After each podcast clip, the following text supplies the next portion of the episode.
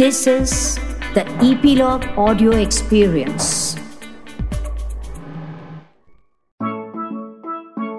मेरे प्यारे दोस्तों ननी दुनिया में आपका फिर एक बार स्वागत है। आप सुन रहे हैं डॉक्टर कुसुम अरोड़ा की लिखी कहानियाँ। बच्चों, क्या आप जानते हैं कहानियाँ कैसे बनती हैं? हम सब की ज़िंदगी से छोटी छोटी बातों से ही बनती हैं। और ये कहानियाँ आप तक लाते हैं ईपीलॉग मीडिया अच्छा अब बताओ, सबको कभी न कभी पनिशमेंट तो मिलती है ना? और जो शैतान, यानी नोटी बच्चे होते हैं, उन्हें रोज पनिशमेंट मिलती है है ना? मुझे भी अक्सर पनिशमेंट मिलती थी, जब मैं आपकी उम्र की थी। मैं हूँ आपकी दोस्त कांता बहार, और आज की कहानी है खेल और पनिशमेंट के बारे में।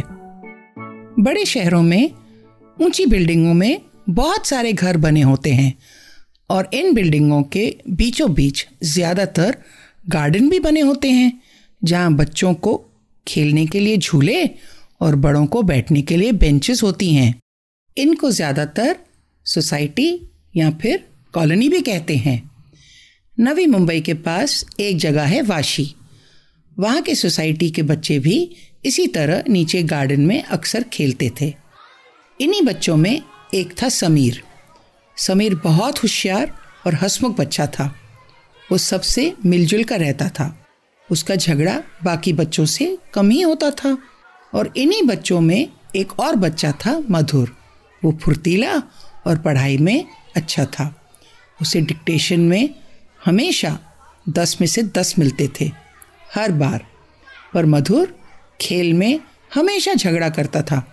कभी चीटिंग करता कभी किसी को धक्का देता, इसीलिए उसकी रोज किसी न किसी से लड़ाई हो जाती थी।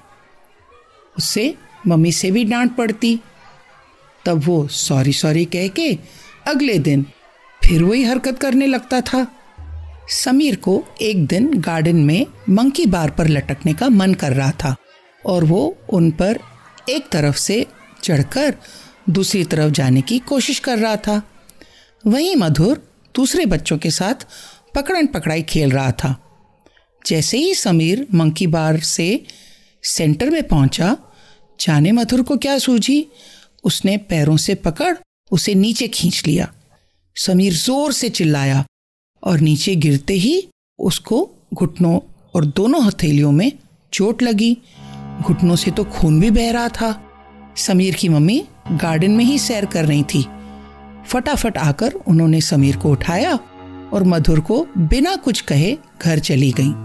घर पहुंचकर उन्होंने पहले समीर की पट्टी की और उसे हल्दी वाला दूध पीने के लिए दिया। फिर उन्होंने मधुर की मम्मी को फ़ोन कर उन्हें मधुर की शिकायत की। मधुर की मम्मी ने एकदम मधुर को घर बुला लिया और उसे बहुत डांटा। उसे घर के एक कोने में कुर्सी पर चुपचाप बैठने के लिए कह दिया। और खाना बनाने में व्यस्त हो गई। मधुर को बैठे बैठे आधा घंटा ही हुआ था कि दरवाजे पे घंटी बजी।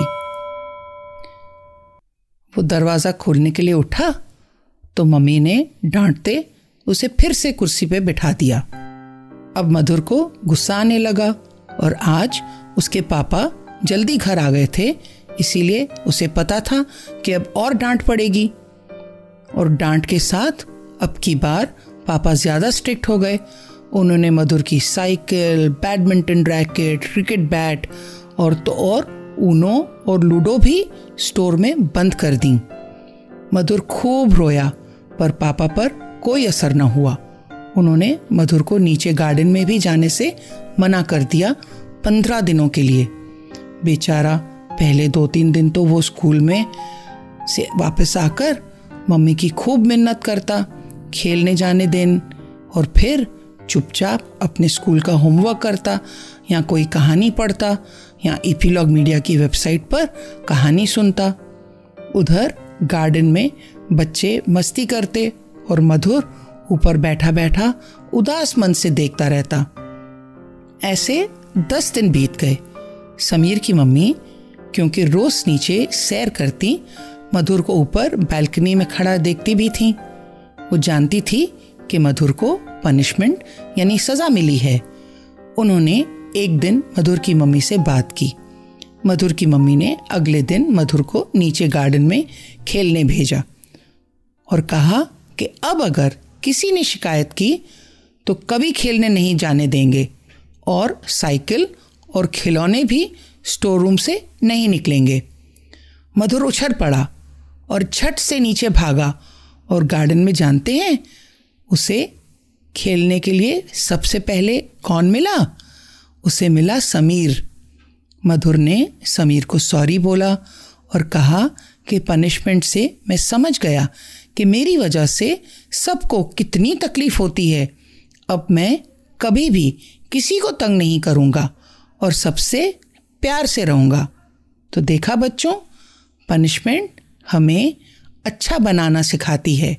यदि कभी पनिशमेंट मिले तो हमें जिस वजह से पनिशमेंट मिली है, वो काम हमें दोबारा कभी नहीं करना चाहिए।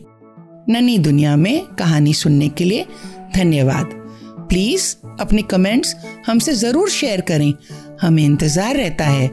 यदि आप एप्पल पॉडकास्ट यूज़ करते हैं तो हमें रेट करना ना भूलें। और आप ईपीलॉग मीडिया की वेबसाइट पर भी नन्नी दुनिया सब्सक्राइब कर सकते हैं या अपने मनपसंद किसी भी पॉडकास्ट प्लेटफॉर्म पर, जैसे स्पॉटिफाई गाना जियो सावन एप्पल पॉडकास्ट वगैरह, अपनी सब्सक्रिप्शंस कंटिन्यू रखिएगा ताकि आपको नोटिफिकेशंस मिलती रहें।